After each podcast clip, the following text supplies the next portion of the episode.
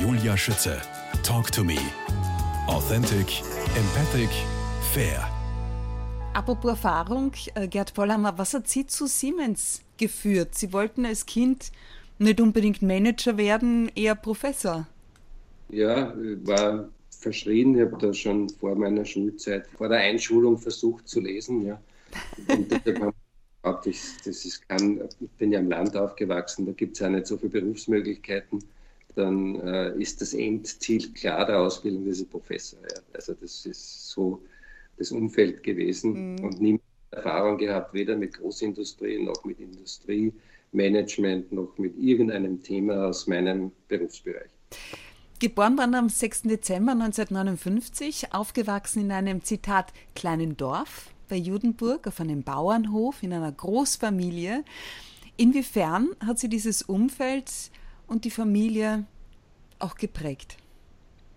Naja, ein Bauernhof liefert immer, sagen wir mal, einen großen Bedarf an Arbeitshilfe. Also man braucht viele Leute, Menschen, die das, die Arbeit bewältigen können.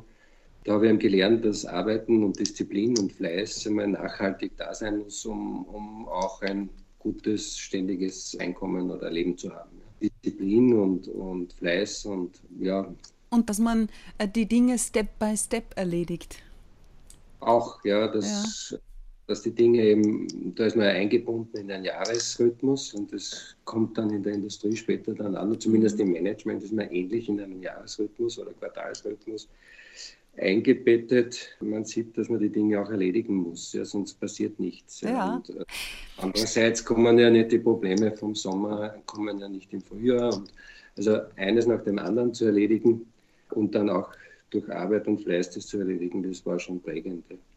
Stichwort Bauernhof. Ich finde ja, dass uns die Natur in Sachen Intelligenz schon immer voraus war oder ist. Das ist mir das erste Mal bewusst geworden, da habe ich das Interview geführt mit der Rakbos Mitteregger, der mir erklärt hat, alles besteht aus Kohlenstoff und Wasserstoff. Bakterien machen daraus Erdgas. Ja, tada! Ähm, aus welchem Grund gehen wir Menschen immer den komplizierteren Weg? Und jetzt quasi wieder zurück zur Natur. Stichwort Green Gas auch. Ja, weil da so viel Intelligenz drinnen steckt, die wir vielleicht gar nicht erkannt haben. Ja.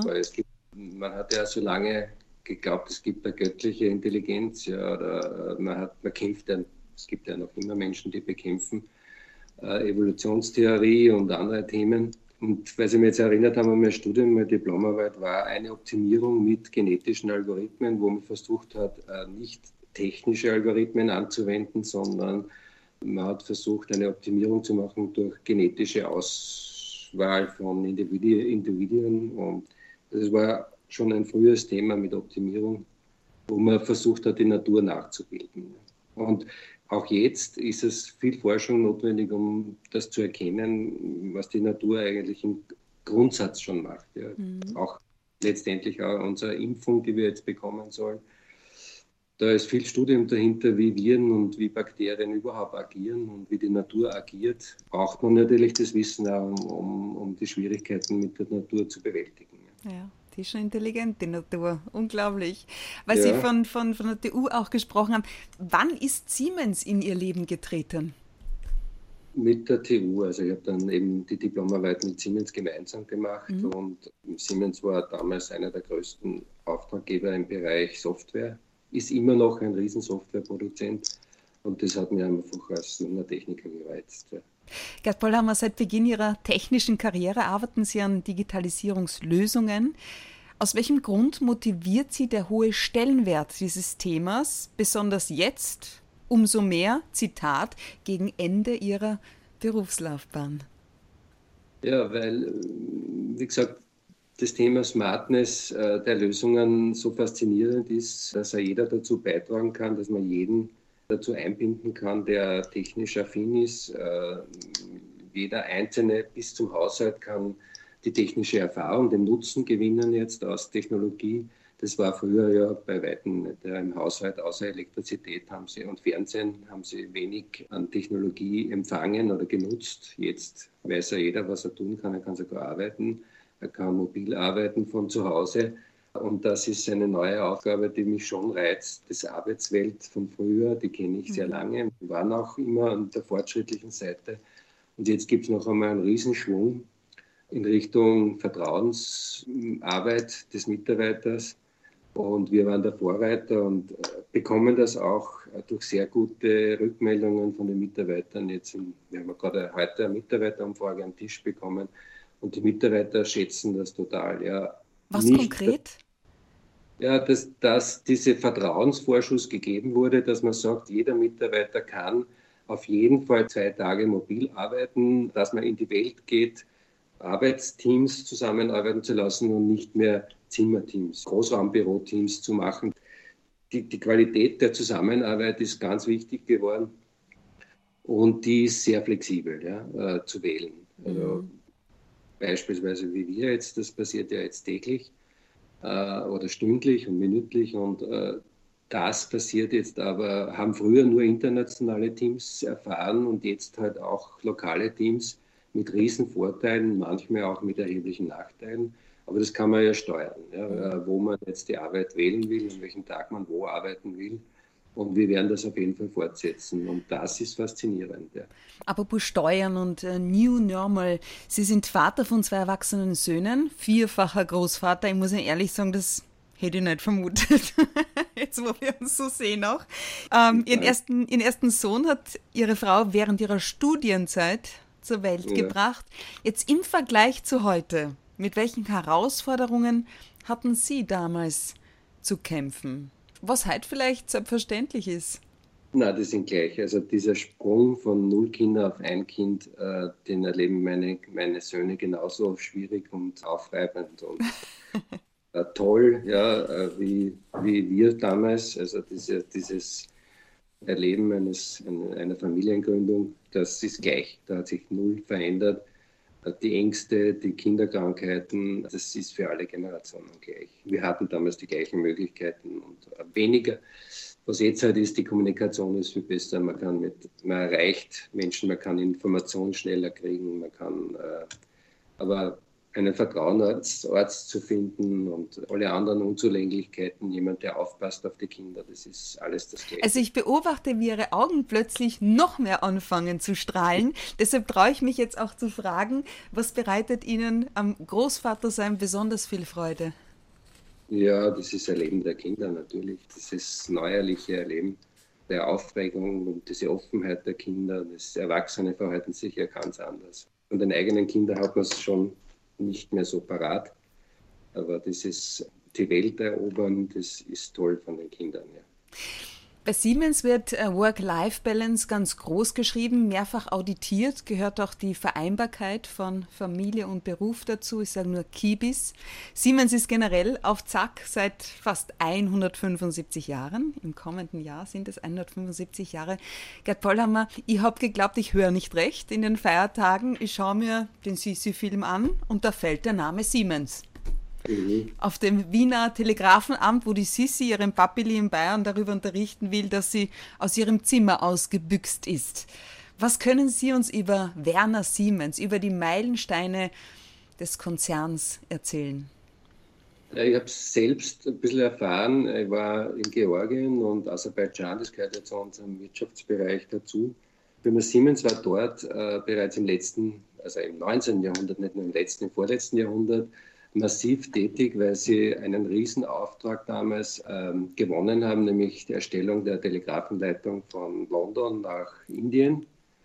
Und also Kommunikation und Großprojekte waren eigentlich ein Riesenthema von Siemens und die haben dann eine Kupfermine besessen, in, betrieben in Aserbaidschan, im heutigen Aserbaidschan damals.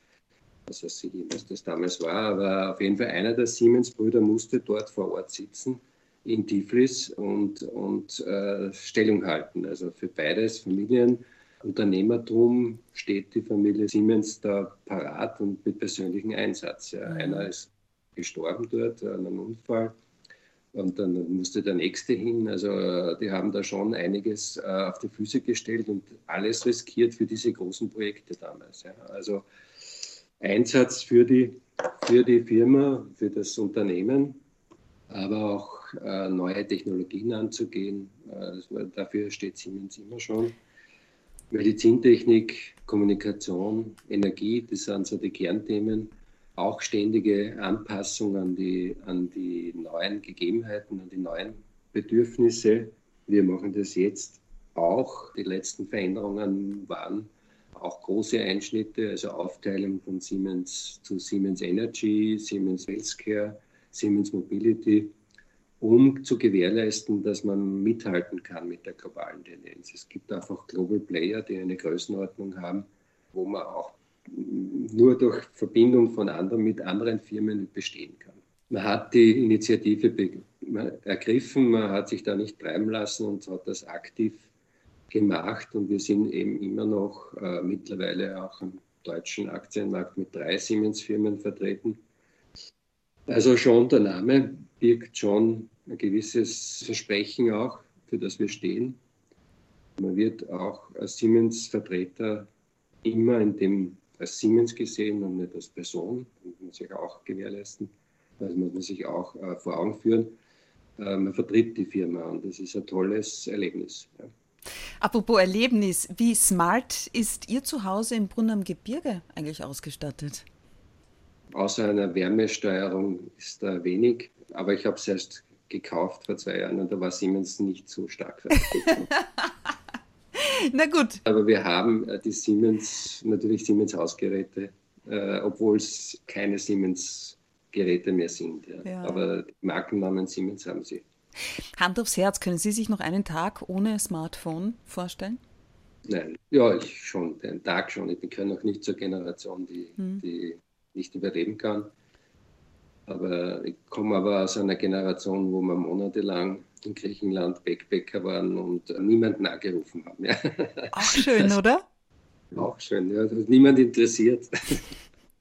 Wie smart sind denn eigentlich Ihre Enkelkinder ausgestattet oder inwieweit wird der Umgang gefördert? Na, Wer ist kritischer, die Eltern oder die Großeltern? Das ist verschieden. Der Ältere ist kritischer, der Jüngere ist Vollnutzer, auch von Social Media. Die Kleinkinder haben jetzt diese Tony-Box, falls Sie das kennen. Nein, was ist denn das? Können sich äh, ihre Lieblingsmusik und ihre Lieblingsgeschichten erzählen lassen. Gibt es eine Minibox, da können Sie lauter und leiser stellen äh, und da stellen Sie eine Figur drauf und die Figur symbolisiert entweder Lieder und Texte, äh, äh, Gespräche, die sie raufgespeichert haben oder die sie halt einkaufen. Ja. Und das können sie überall verwenden und das kann ein eineinhalbjähriges Mädchen kann sich da ihre Musik machen. Wie heißt das nochmal? Unibox. Sie können aber individuellen Inhalt darauf. Auf. Also die, die, die, konsumieren ihre eigene Musik und das, was ihnen gefällt an Liedern und, und so weiter. Also tolle Dinge. Spannende Zukunft auf alle Fälle und Gegenwart schon. Gerd Pollhammer, Sie sind der Meinung, äh, dass die Umsetzung der Energiewende ein gesellschaftliches Anliegen sein sollte, dem man sich im Auftrag unserer Kinder und Kindeskinder stellen muss. Wie lautet Ihre gesellschaftliche Motivation? Ich glaube, es wird mittlerweile fast kann niemanden geben, der das Thema Klimakrise anzweifelt. Und wenn wir für unsere Generation überhaupt, für die Generation unserer Enkelkinder überhaupt eine lebenswerte Umgebung erhalten wollen, müssen wir was tun, Initiative ergreifen. Und ich glaube, wenn man das Regierungsprogramm anschaut, wenn man die Europäische Union als äh, Entscheidungen der Europäischen Union ansieht, die gehen alle in diese Richtung. Was wir nicht schaffen zurzeit ist die Geschwindigkeit, das durchzuführen. Also äh, den Verkehr CO2-neutral zu machen, die ganze Produktion, Chemieproduktion und Industrieproduktion CO2-neutral zu machen, wird uns nicht gelingen vor 2050. Also das Tempo, das wir annehmen müssen, schaut jetzt fast unerreichbar aus. Ja. Aber wenn man sich ansieht, wie schnell wir andere soziale Themen letzten Jahres ge geändert haben. Woran äh, denken Sie da jetzt gerade? Naja, auch wie schnell wir den Tagesverkehr auf Nullverkehr äh, reduziert haben. Ja. Mhm. Ich kann mich letztes Jahr erinnern an eine Autobahnfahrt, 200 Kilometer kein Auto. Ne? Ist zwar nicht normal, wird auch nicht unser Ziel sein, die Menschen wollen sich bewegen, aber, aber wie schnell wir uns ändern können und einsteigen auf neue, auf neue oder zwangsweise auch auf neue Themen, da werden wir schon auch Tempo aufnehmen. Also die Technologie ist ja nicht unerreichbar und, und durch Einsatz der Technologie, da bin ich halt ein Techniker, erwarte ich mir, dass wir auch einiges bewegen können. Mhm. Sagen wir, smart bedeutet übersetzt intelligent. Der irische Dramatiker George Bernard Shaw hat behauptet, der Nachteil der Intelligenz besteht darin, dass man ununterbrochen gezwungen ist, dazu zu lernen. Was würden Sie ihm gerne entgegnen wollen? Das ist ja kein Nachteil, sondern das ist ja was Schönes. Ja. Weil es gibt ja nichts Schlimmeres als, als tägliche Routine, die irgendwann ja langweilig wird und wo man, wo man nicht gefordert ist. Also bei uns ist schon das Thema, neue Themen ständig anzunehmen, schon ein, ein tolle, eine tolle Erfahrung und die kann man einfach in so einer Firma machen.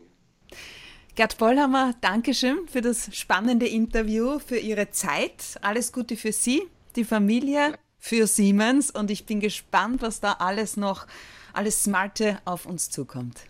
Tolle Dinge, ganz sicher. Ja, freue mich auch schon. Vielen Dank.